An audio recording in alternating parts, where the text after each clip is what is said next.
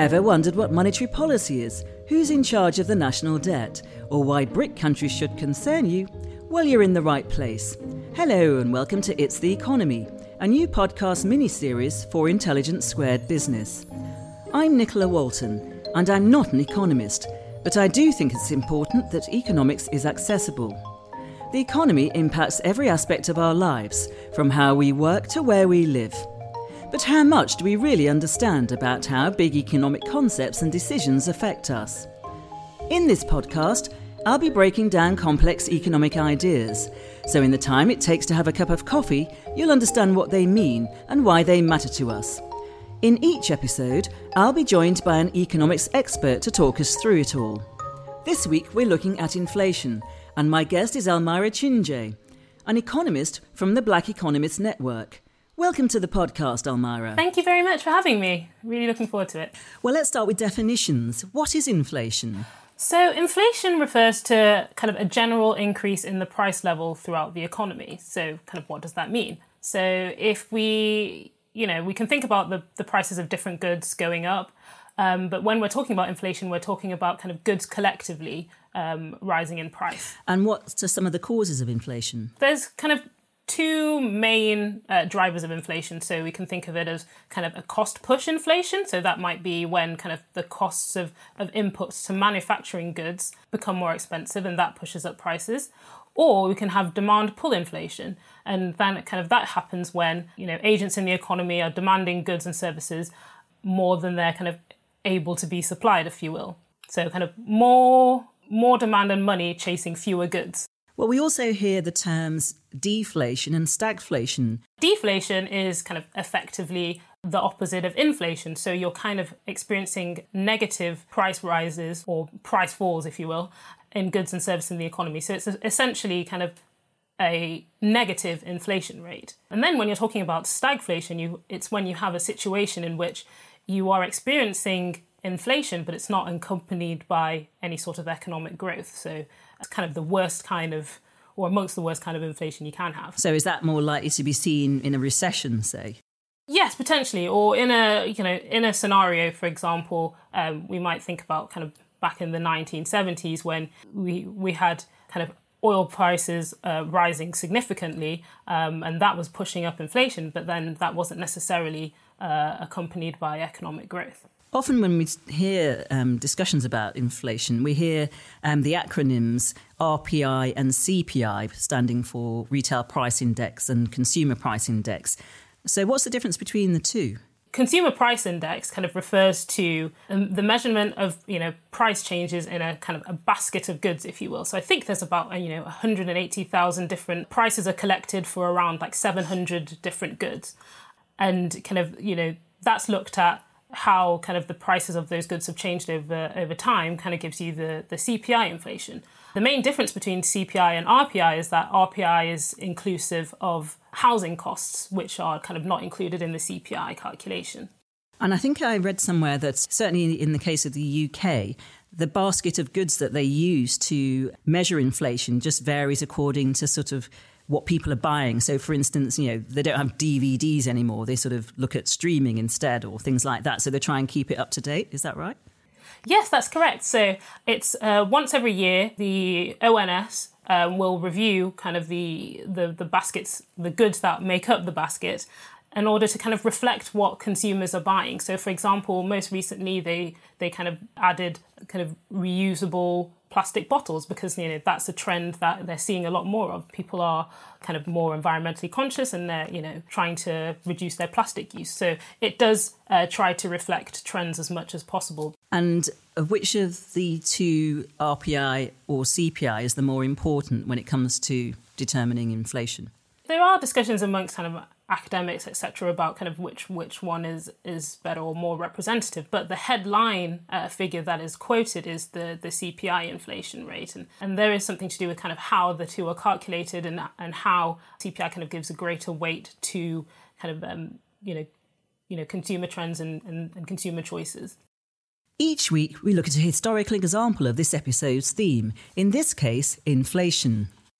Inflation can have devastating consequences for economies, societies, and ordinary people. Germany in the 1920s is a striking example.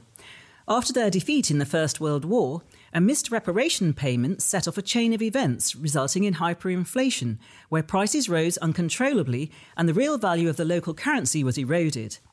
My producer Lovejeet Dhaliwal has been looking at what happened then and what it can teach us about these economic forces.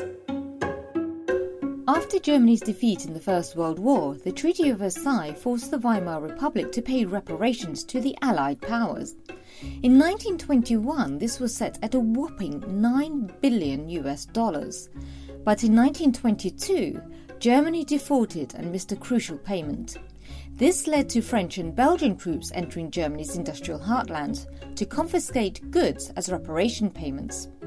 Soldiers occupied coal mines, steelworks, factories, and railways, the very things needed to keep an economy going.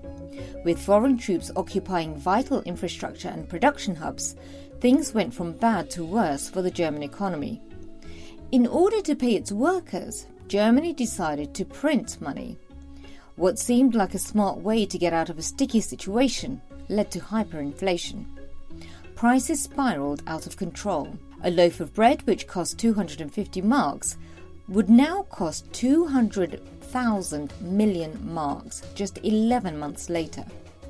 Towards the end of 1923, it cost more to print a note than the note was worth. Workers were paid twice a day because of the rapid rise in prices, making their morning wages virtually worthless by the afternoon. The rise in economic instability spilled over into the political arena. There were a number of uprisings as groups struggled to take power from the government. One of the most famous attempts was led by Hitler and the Nazi Party in the Munich Putsch. He failed and was put in jail, but this event brought Hitler to national prominence, and during his imprisonment, he ended up writing his infamous book, Mein Kampf. So, Elmira, as we've just heard, inflation and hyperinflation can have extraordinary consequences. It can literally break governments, can't it? Yes, I mean, as Lovely just talked about, you know, we saw kind of the the discontent um, was brewed by uh, hyperinflation, really setting the ground for the rise of Nazism and the Nazi Party. And there's been more recent examples of hyperinflation, haven't there? I'm thinking of Zimbabwe. Zimbabwe is actually quite a um, you know prominent example where kind of in 2008 they were experiencing price rises of around 7.6 billion percent per month, which is just astronomical when you think of it. You, have situations of kind of people leaving the house to buy an item and no longer being able to afford it by the time they get there. And it's just impossible for sort of economic agents to, to kind of plan around in that sort of price environment. So, whilst printing money might sometimes look like the solution to economic ills, it can also and often, very often, does kind of cause more trouble than it's worth. But then on the other hand, we also want to avoid stagflation like Japan suffered, don't we?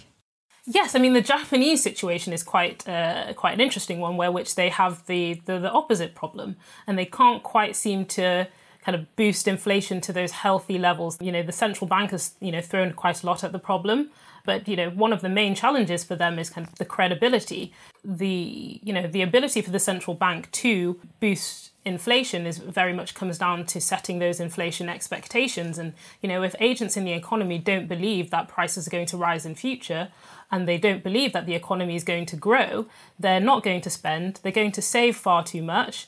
And you know we're going to end up in a in a situation where which you can't kind of really promote the growth that you want and the healthy inflation that you know most economies have. But what can governments do if prices get out of control? I'm thinking a few years ago of the price of onions and tomatoes in India rocketing. That was, you know, a challenge for, for the Indian economy, especially because food price inflation, you know, affects those kind of at the very bottom of the income spectrum the most. And introducing limits on exports and things like that to really try and kind of keep, you know, as much of those goods within the economy so as to kind of you know reduce that inflation was kind of one of the steps that they took but yeah it's it's it's amazing how impactful the price of onions can be you know on on the livelihoods of so many people stat of the week now it's time for our stat of the week.